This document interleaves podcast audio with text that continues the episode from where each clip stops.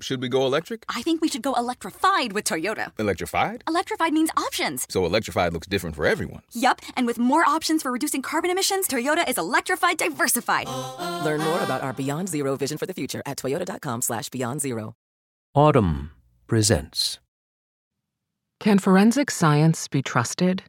Written by Barbara Bradley Hagerty.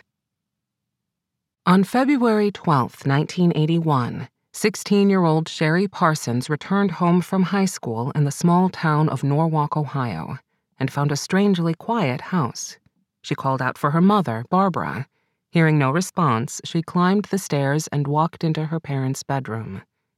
Then my eyes focused on the blood on the bed. She recalled when I spoke with her recently. I saw my mother on the floor, bludgeoned to death. I dropped my school books and started screaming. Blood soaked her mother's nightgown and the bed sheets and covered the walls and the ceiling. The police in Norwalk interviewed James Parsons, Barbara's husband and Sherry's father. There had been marital problems, but Parsons had a strong alibi. He had picked up breakfast at a coffee shop on the way to work at his auto repair shop, where he saw customers throughout the morning. Police did not seriously investigate any other suspects. The case was cold for about a decade until Sergeant Mike White in Norwalk began looking into the murder. White wondered if he could connect the bed sheets to what he believed might have been the murder weapon a craftsman breaker bar, a heavy tool with a long handle used to unscrew tight bolts that had been found in a car that James Parsons had once owned. White approached the Cuyahoga County Coroner's office in Cleveland. The technicians there examined the bed sheets and the tool, which had no traces of blood on it and said they could not conclusively rule out the breaker bar as the murder weapon or connect it to the crime. White then brought the matter to the Ohio Bureau of Criminal Investigation, where the case was assigned to a forensic scientist named G. Michelle Yezzo, a bloodstain specialist. Yezzo proved to be more helpful. She believed she could make out a letter N consistent with the appearance of the same letter in the word craftsman on the breaker bar imprinted on a bedsheet. She also believed that some stains on the victim's nightgown, which are not easy to decipher, appeared to be similar in shape to the head area of the bar. She sprayed a chemical on the bedsheet and the nightgown to enhance the stains and raise any other impressions. As she watched, more detail emerged. She later testified that she was able to see individualizing characteristics, marks seemingly unique to that breaker bar, on the nightgown. She also testified that the letter S rose to the surface of the bedsheet, likewise consistent with the appearance of that letter in the word craftsman. But Yezzo failed to photograph the newly visible image, and it faded.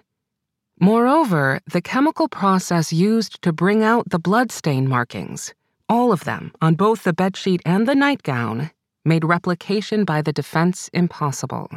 When asked years later why she had failed to photograph what she said she'd seen on the enhanced bedsheet, Yezzo replied, This is one time that I didn't manage to get it soon enough. She added, Operator error. In 1993, 12 years after the crime, James Parsons was indicted for the murder of his wife. The largely circumstantial case rested in no small part on G. Michelle Yezzo. That is, on her credibility as an expert, including her unverifiable memory of what she may have seen when she conducted her experiment. Yezzo's testimony provided a crucial physical link between Parsons and the crime. At trial, Yezzo acknowledged that other craftsman tools, of which there are millions, were imprinted with the same logo.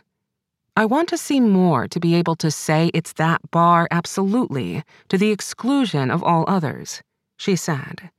But she testified, My opinion is that there is nothing that makes it inconsistent with this bar. If you are a semanticist parsing carefully, those words mean little. In court, they can come across as definitive. Nothing rules out the possibility. The words were deployed as definitive by prosecutors. The evidence is uncontroverted by the scientist, totally uncontroverted, and understood that way by the jury. Parsons was found guilty and given a prison term of 15 years to life. Michael Donnelly, now a justice on the Ohio Supreme Court, did not preside over this case, but he has had ample exposure to the use of forensic evidence. As a trial judge, he told me, I sat there for 14 years, and when forensics experts testified, the jury hung on their every word. Two decades later, in 2013, the Ohio Innocence Project decided to look into the case. Parsons was still in prison. Because his conviction rested substantially on Yezzo's testimony, the Innocence Project requested her personnel file from the Bureau of Criminal Investigation. It was really just a Hail Mary. Donald Caster, a professor at the University of Cincinnati College of Law and a staff attorney at the Ohio Innocence Project, told me recently. The legal team, he said, had noticed squirrely things in a couple of other Yezzo cases.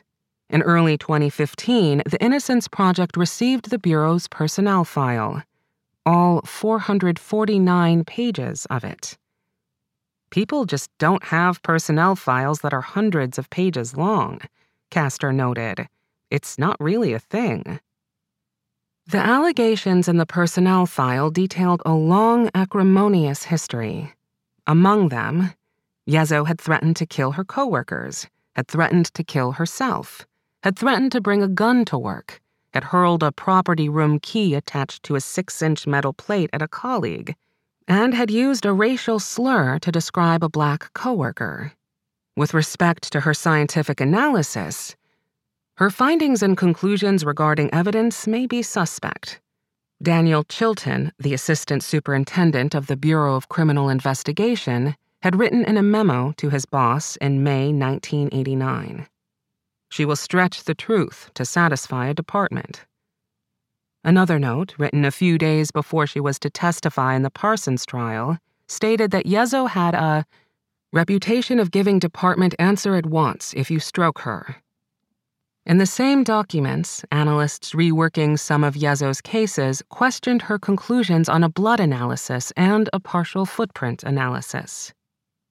In an article about the personnel file that appeared in the Columbus Dispatch in 2016, Yezzo denied using a racial slur. She acknowledged problems with her behavior, citing personal pressures and overwork, but stated that her performance on the job had been unaffected. The Bureau of Criminal Investigation documents revealed a suspicious timeline. Because of the allegations about her workplace behavior, Yezzo had been put on administrative leave two months before the Parsons trial, but her testimony was going to be needed. Yezzo was reinstated shortly before the trial. Parsons' attorney was never told about the administrative leave or the Bureau's concern that her analyses might tilt in a single direction toward law enforcement. She should have never even testified, Sherry Parsons told me but they got her to come back the day of the trial. In April 2016, after being presented with the new findings, an Ohio judge vacated Parsons' conviction. Not on the grounds that Yezzo's analysis had been explicitly discredited, but because the state had not revealed what it knew about possible bias. This evidence could have been very useful to the defense in its cross examination of Ms. Yezzo. Judge Thomas Pokorny observed in an opinion from the bench. Ultimately, these failures undermined his right to a fair trial. He declared the guilty verdict unworthy of confidence. Parsons was released 23 years after his conviction, a fragile man suffering from heart disease, cancer, and dementia. He died 10 months later at age 79. Sherry Parsons and her sister have now brought a civil suit against Yezzo alleging that she violated James Parsons' civil rights by fabricating evidence and withholding information about her administrative leave. In a court filing in March, Yezzo denied these allegations. The case is ongoing. Forensic science, which drives the plots of movies and television shows, is accorded great respect by the public. And in the proper hands, it can provide persuasive insight. But in the wrong hands, it can trap innocent people in a vice of seeming inerrancy. And it has done so far too often. What's more, although some forensic disciplines, such as DNA analysis, are reliable, others have been shown to have serious limitations. A number of cases involving G. Michelle Yezzo's work in Ohio offer an entry point into the subject. I have read thousands of pages of court and other documents related to Yezzo's career. Her alleged professional and personal shortcomings are a matter of record. That said, it is important to be clear about what she does and does not represent. Yezzo is not like Annie Dookhan, a chemist in a Massachusetts crime laboratory who boosted her productivity by falsifying reports and by dry labbing, that is, reporting results without actually conducting any tests. At one trial, Dookhan testified that the substance a man had been caught with was crack cocaine, when it in fact was a piece of peanut. The man served 15 months. Massachusetts has dismissed convictions in more than 20,000 cases Dookhan was involved in. Nor is Yezzo like Michael West, a forensic odontologist who claimed that he could identify bite marks on a victim and then match those marks to a specific person. In their book, The Cadaver King and the Country Dentist, Radley Balko and Tucker Carrington recount how, in a videotaped autopsy of a 23 month old girl, West was seen pressing a dental mold that he had made of a suspect into the toddler's cheek, elbow, and arm. West has called allegations that he was tampering with evidence a damn lie. The deeper issue with forensic science lies not in malfeasance or corruption, or utter incompetence, but in the gray area where Yezzo can be found. Her alleged personal problems are unusual. Only because of them did the details of her long career come to light. And yet, the career itself is not as unusual as one might wish. It highlights how tenuous many forensic findings can be, how easy it is for prosecutors to make them appear solid to a jury, how closely some analysts work with law enforcement colleagues to the point of alignment, how rarely an analyst's skills are called into question in court, and how seldom the performance of crime labs is subjected to any true oversight. All of this combines to create a dangerous prosecutorial weapon. Brandon Garrett, a professor at Duke University's law school and the author of Autopsy of a Crime Lab, told me recently that when he examined the forensic testimony in hundreds of wrongful convictions, he found a blizzard of error. To take a single metric, more than half of those exonerated by post conviction DNA testing had been wrongly convicted based on flawed forensic evidence. When asked to explain why forensics goes wrong, critics cite three factors. First, some commonly used forensic methods have not been rigorously evaluated. Their validity has not been established. Second, the overwhelming majority of crime labs are not independent, but tucked into police departments or state law enforcement agencies. They depend on law enforcement for funding and operate under ever present financial and psychological pressure to collaborate in securing convictions. Third, no one from the outside is rigorously checking the work done by forensic analysts, who may or may not have adequate scientific training.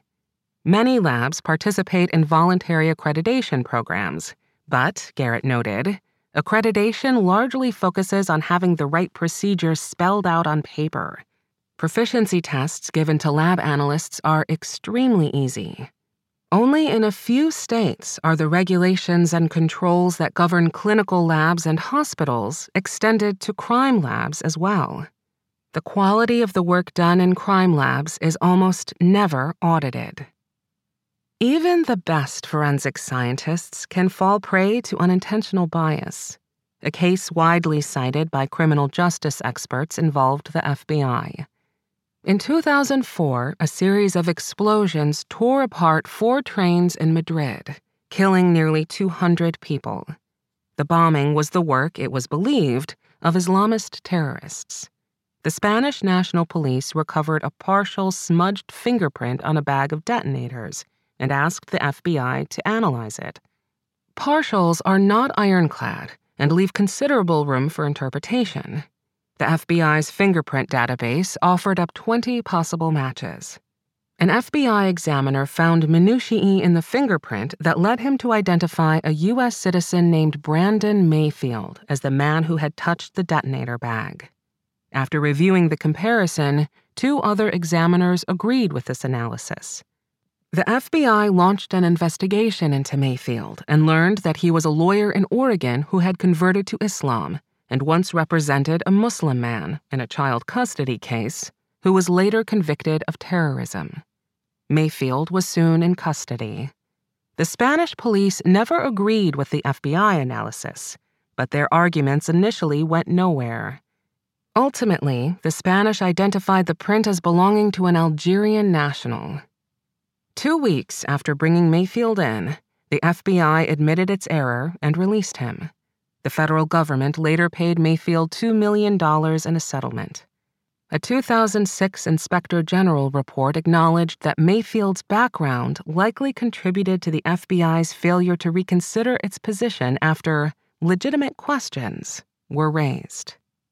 Study after study has demonstrated the power of cognitive bias. Itiel Dror, a cognitive neuroscientist at University College London, found that forensic examiners analyzing a DNA mixture in a gang rape case were far more likely to discern a possible link to a specific individual if they had already been told that the individual was a suspect.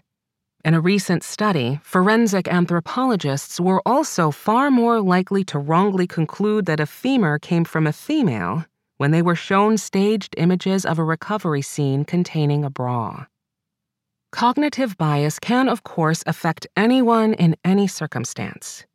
But it is particularly dangerous in a criminal justice system where forensic scientists have wide latitude as well as some incentive to support the views of prosecutors and the police. Timothy Howard's account of what happened on the morning of April 1, 2006, seemed straightforward. He had found his wife, Delilah, hanging from the belt of her pink terry cloth bathrobe in the basement of their home in Franklin County, Ohio. Howard, a 44 year old house painter, said that he'd cut Delilah down. He'd called 911, he'd performed CPR, but she was gone. After the police arrived, he'd gathered his three children two daughters, 18 and 22, and a son, 11, and they'd settled in a bedroom. One of the kids was looking on the dresser and found there was four notes, one to me and one to each of the three kids. Howard told me recently at the public defender's office in Columbus. And they explained that she was sorry but she can't, couldn't, go on. The marriage was strained, but Howard had no record of violence, indeed, no police record of any kind, and his wife had a history of depression. She had tried to commit suicide twice before. Nevertheless, Howard was charged with murder. Prosecutors alleged that Howard had strangled his wife with her bathrobe belt and staged the death as a suicide, advancing a bizarre theory that he had planted notes that Delilah had written in a previous suicide attempt. Howard's trial in 2008 quickly turned into a battle of the experts. The state's witness from the coroner's office, not yet board certified, concluded that Delilah had died from ligature strangulation. She ruled the death a homicide. Howard's lawyers presented their own pathologist, who testified that the angle of the marks on her neck pointed to a classic hanging injury. The state presented an expert who insisted that Delilah weighed too much for a nail to hold. A defense expert disagreed. When G. Michelle Yezzo from the Bureau of Criminal Investigation was called to the stand, she focused tightly on the fiber evidence. Yezzo explained that she had examined the tape lifts that had picked up debris on three nails near the spot where Howard said he'd found Delilah hanging. The tape lifts failed to reveal any fiber samples that were consistent with the belt from the robe. The prosecutor went over the point again, more bluntly this time, asking Yezzo to confirm that she had not found any fibers. She answered, That is correct. Howard's defense relied in part on connecting the belt with a nail. Yezzo's assessment was therefore crucial. It's easy to see how that testimony could have essentially been the tiebreaker. Joanna Sanchez, the director of the Ohio Public Defender's Wrongful Conviction Project, told me, and pushed the jury to think okay, the physical evidence isn't matching up with what he said.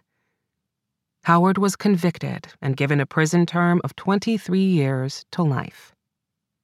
In 2011, Sanchez began looking into Howard's conviction. After agreeing to handle his case, she filed numerous public records requests. Among the documents she received were Yezzo's handwritten notes about her investigation. The notes indicated the presence of no fine pink fibers, as she had testified, but there were a few additional words. Some red noted, but microscopically different in color. Whatever the source and nature of the fibers, the fact of their existence had been omitted from Yezzo's official report. She did not mention it in courtroom testimony when asked by the prosecutor about the presence of any fibers, thinking, she later explained, that the question was about the fibers she considered consistent with the belt. Sanchez believes that information about the presence of fibers would have been used to devastating effect by Howard's defense team. In 2012, a far more experienced coroner in Franklin County took a second look at the forensic findings, along with the health care records that described Delilah's previous suicide attempts. The coroner changed the manner of death from homicide to undetermined. With that, the state's case was significantly undermined. Prosecutors fought for another five years, but in 2017, at age 56, Howard was released. While awaiting a hearing to be granted a new trial, he accepted what is known as an Alford plea. He was given his freedom in return for a guilty plea that included an assertion of his innocence. In 2015, after James Parsons' lawyers had requested Yezzo's personnel files, Mike DeWine, at the time Ohio's Attorney General and now its governor, appointed a special prosecutor to investigate the forensic analyst's performance. The audit largely focused on six years during which formal complaints had been made about Yezzo's behavior, but even this limited review raised questions about her 32 year tenure. Of the 126 death related cases that involved Yezzo during this period, auditors flagged 18 for further review. In these instances, the audit took issue with Yezzo's documentation. In some cases, for instance, because her notes were minimal. In some other cases, because her findings did not support her final conclusions. Although Yezzo usually passed proficiency tests, in the 2000s she failed tests involving hair and glass and was reprimanded for a quality issue in a paint analysis.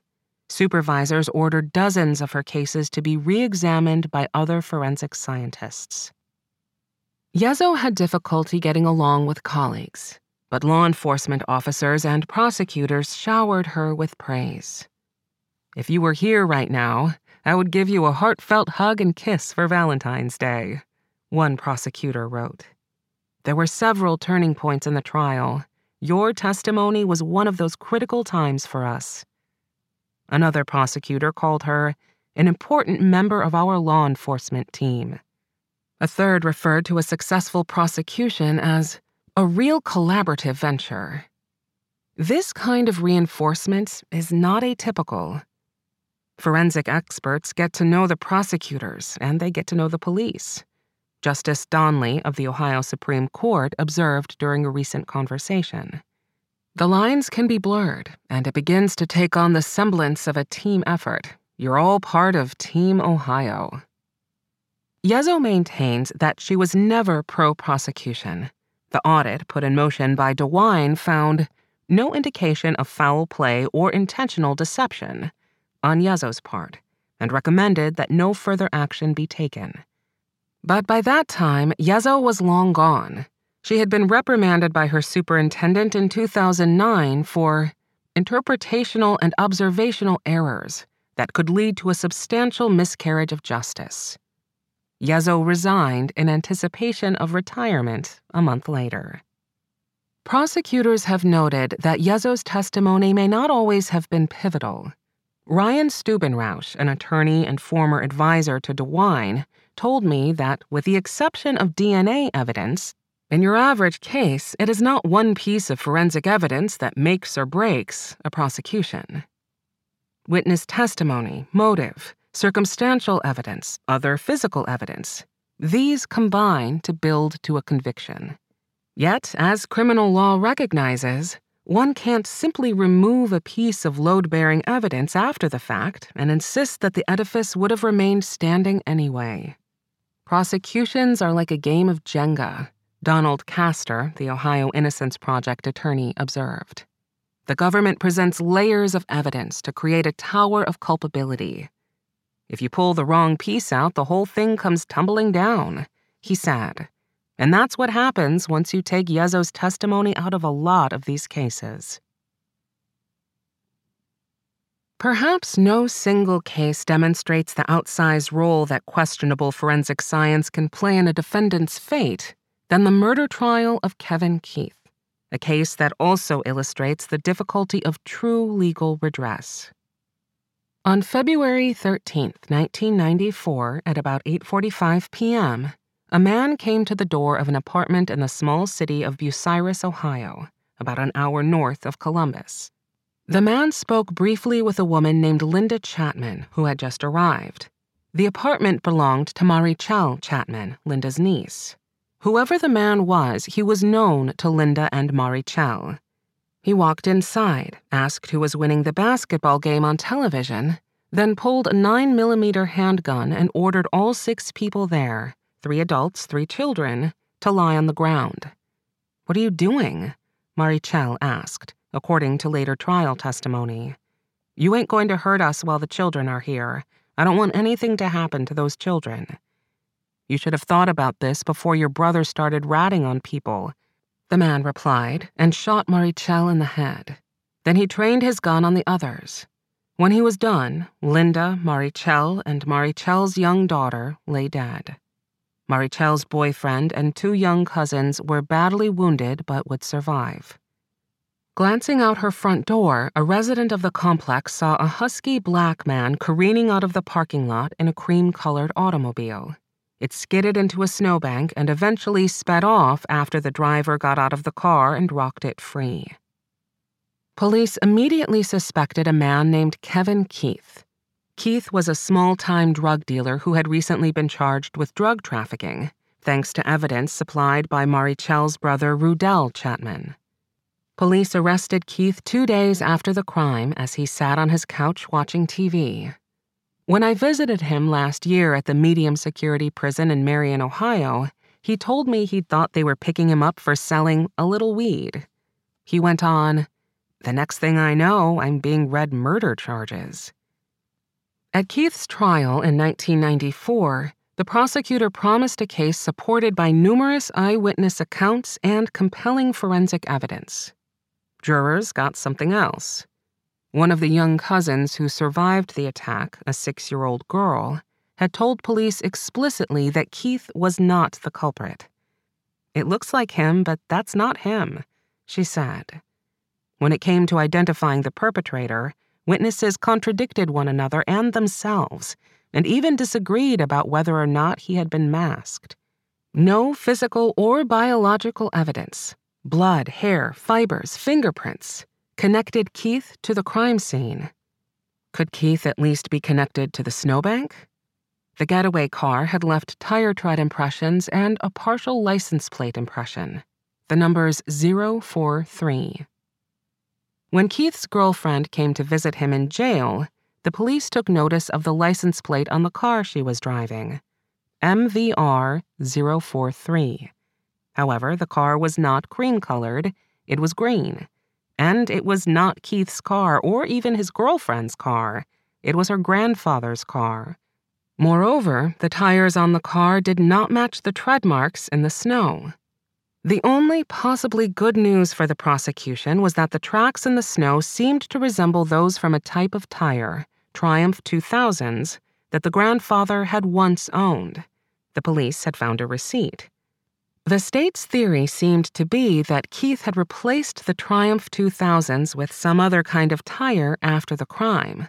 Or maybe that he had put them on to commit the crime and then changed them back. Why would somebody change the tires on a car and not the license plate? Rachel Troutman, an attorney at the Ohio Public Defender's Office, asked when I spoke with her recently. To fortify its case, the prosecution relied on Yezzo, who testified by deposition. She had herself conducted some of the analyses that found no physical link between Keith and the murder but a Bucyrus police captain had sent her a brochure advertising Triumph 2000 tires along with a copy of the grandfather's receipt and had scrawled a note Hope this will do the trick for us.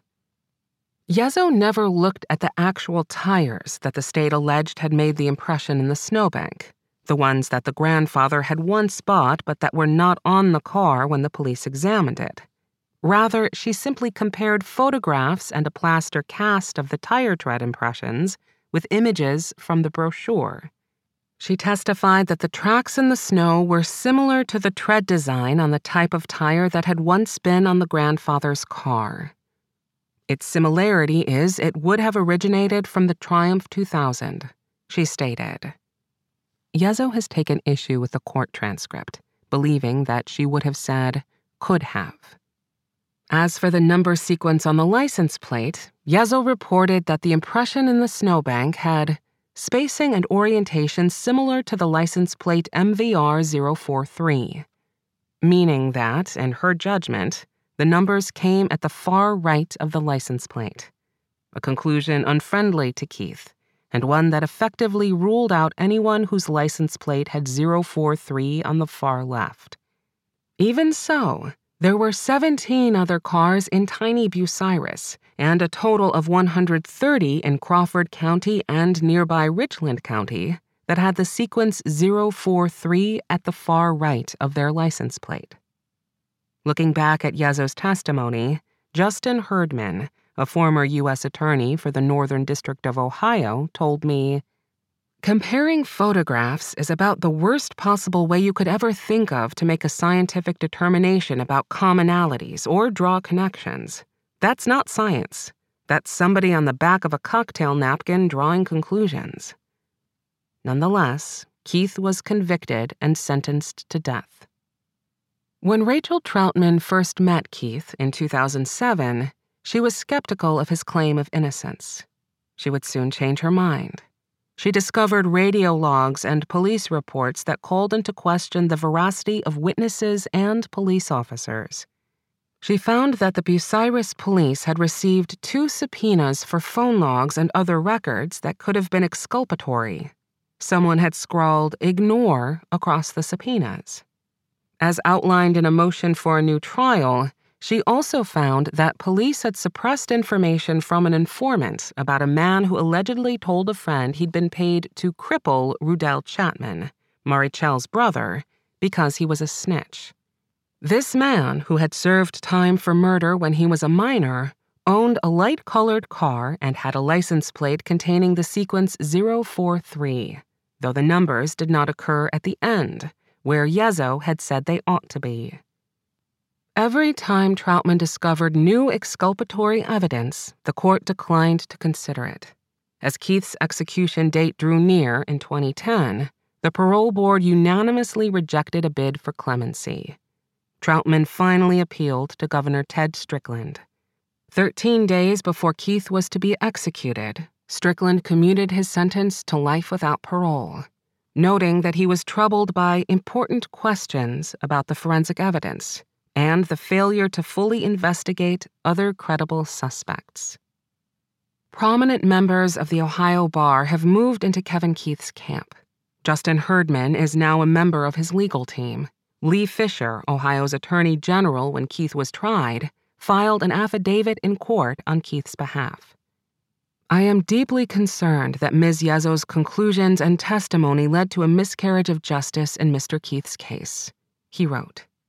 In another affidavit, Strickland stated, I have become convinced that Kevin Keith is very likely an innocent man. G. Michelle Yezzo agreed to speak with me last year. We met at a deli in a strip mall in Columbus. She is in her late 60s, with brown hair and bangs cut straight across her forehead. She wore a rainbow colored t shirt in support of efforts to combat autism. Although Yezzo would not talk about any of the allegations that appear in her personnel file, she insisted that she had never skewed her findings. She also said that she had sometimes testified for the defense. If a prosecutor uses her words a certain way, Yezzo maintained, she should not be held responsible. I do the analysis to the best of my ability, and if anything, I'm conservative. Yezzo is already being sued for her role in the Parsons conviction, and other lawsuits may be in the offing. The Ohio Attorney General's office declined to comment about Yezzo, citing the ongoing litigation, and added that since Yezzo's retirement, the Bureau of Criminal Investigation has developed several quality controls. When I mentioned her name to John Lenhart, who ran the Bureau back in the early 90s, he groaned. Lenhart had put Yezzo on administrative leave in 1993, shortly before the Parsons trial, she was reinstated without his knowledge and kept her job for another 16 years, giving testimony in hundreds of criminal cases. Lenhart left the Bureau in 1994 and returned to state government years later as Ohio's Director of Law Enforcement. He was surprised to be told that Yezzo was still there. I'm going, You've got to be kidding me, he recalled. When I spoke with Yezzo, she sought to diminish her influence over any particular outcome. I'm not the one to say, that person did it, she explained. I can say, this is what I have from the physical evidence. That being the case, I'm not judge and jury and never will be and never have been. None of this changes the fact that Yezzo's judgments were given an imprimatur of expertise and certainty by prosecutors or that juries did convict in part because of them. Questions of forensic judgment aside, jurors and the public do not appreciate the fact that the science of forensics may not warrant the label. In 2009, in a comprehensive report called Strengthening Forensic Science in the United States, the National Academy of Sciences delivered a withering assessment. Under the Academy's auspices, experts of all kinds had been brought together to examine disciplines, including the analysis of fingerprints, firearms, bite marks, and bloodstains. They drilled down on the question how good is forensic science at connecting a piece of evidence to a specific individual or source? The answer only DNA could reliably do this. Other disciplines had not yet been backed up by robust research. Consider bite marks. For years, the American Board of Forensic Odontology claimed that it was possible to match a suspect's teeth to the bite marks on a victim's body with virtual certainty, despite the fact that skin is elastic and bite marks change over time. Some studies have found that forensic dentists match bite marks to the wrong person about 15% of the time. Dental experts sometimes can't agree whether a mark came from a human being. Bloodstain analysts, who look at patterns of blood to recreate the backstory of physical violence, an assault by, say, a six foot tall right handed man with a hammer standing over the victim, have fared a little better than the dentists. In a recent study, forensic experts were shown photographs of a bloody scene for which the study's authors knew the ground truth that is, how the patterns had been created. The experts got it wrong about 11% of the time. Perhaps the most alarming finding involves comparative hair analysis using microscopes. This technique has now been largely superseded by DNA analysis but it helped put untold numbers of people in prison and dozens on death row. By 2015, the FBI had reviewed hundreds of criminal cases in which FBI examiners had testified that hair found at a crime scene incriminated a suspect. The FBI concluded that its experts had provided scientifically invalid testimony in 96% of the cases including 33 of the 35 death penalty cases. It's hard to be that wrong, Mark Godsey, the head of the Ohio Innocence Project, told me. That doesn't mean that All forensic science is worthless. Sandra Guerra Thompson, the author of Cops in Lab Coats, explained when I spoke with her. Many disciplines are solid, but we just don't have enough proof yet to fully support others. She pointed out that serology, toxicology, chemical analysis, and of course DNA analysis rest on secure foundations. The larger problem, experts say, involves pattern matching disciplines, which still overwhelmingly lack established methods or standards. They also require judgment calls, essentially comparing two pieces of evidence and determining whether, for instance, a smudged partial tread mark at a crime scene might have been made by a suspect's shoe, or whether a fiber found in a suspect's car could reasonably have come from a victim's sweater. These comparisons may be more prone to bias or error. The 2009 National Academy of Sciences report was a bombshell, at least among forensic professionals. But it had little impact, and proposed reforms, such as removing crime laboratories from state and local law enforcement agencies and making them independent, rarely gained traction. When a Presidential Advisory Council reported in 2016 that many forensic disciplines did not yet pass scientific muster, the Justice Department essentially rejected the report. The National Commission on Forensic Science, created in 2013 to raise the standards of the science used in courts, was disbanded during the Trump administration. The story of G. Michelle Yezzo reveals not that Ohio's crime lab is uniquely bad, it is highly regarded, in fact, but that it is not unique at all. There are so many different ways that forensics can go wrong. Duke University's Brandon Garrett told me. It's not just about unreliable forensic methods, and it's not just about biased experts. It's about the whole forensics enterprise and how poorly we regulate it. Garrett keeps a running tab of scandals at crime laboratories.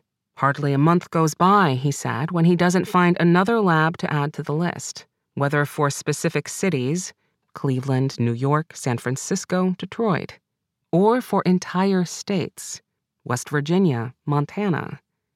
Some crime labs have been closed. Others, including in Washington, D.C., have lost their accreditation and have had to outsource their work. When properly conducted and modestly characterized, forensic science has a clear role in the criminal justice system. And a few labs have made changes that might preserve its utility while mitigating its problems. One bright spot is Houston. In 2003, after it became clear that faulty forensic work by Houston's police crime lab would lead to an exoneration, the New York Times described the lab as the worst in the country. Auditors discovered that technicians were poorly trained, kept shoddy records, misinterpreted data, and submitted reports based on evidence that they hadn't bothered to test.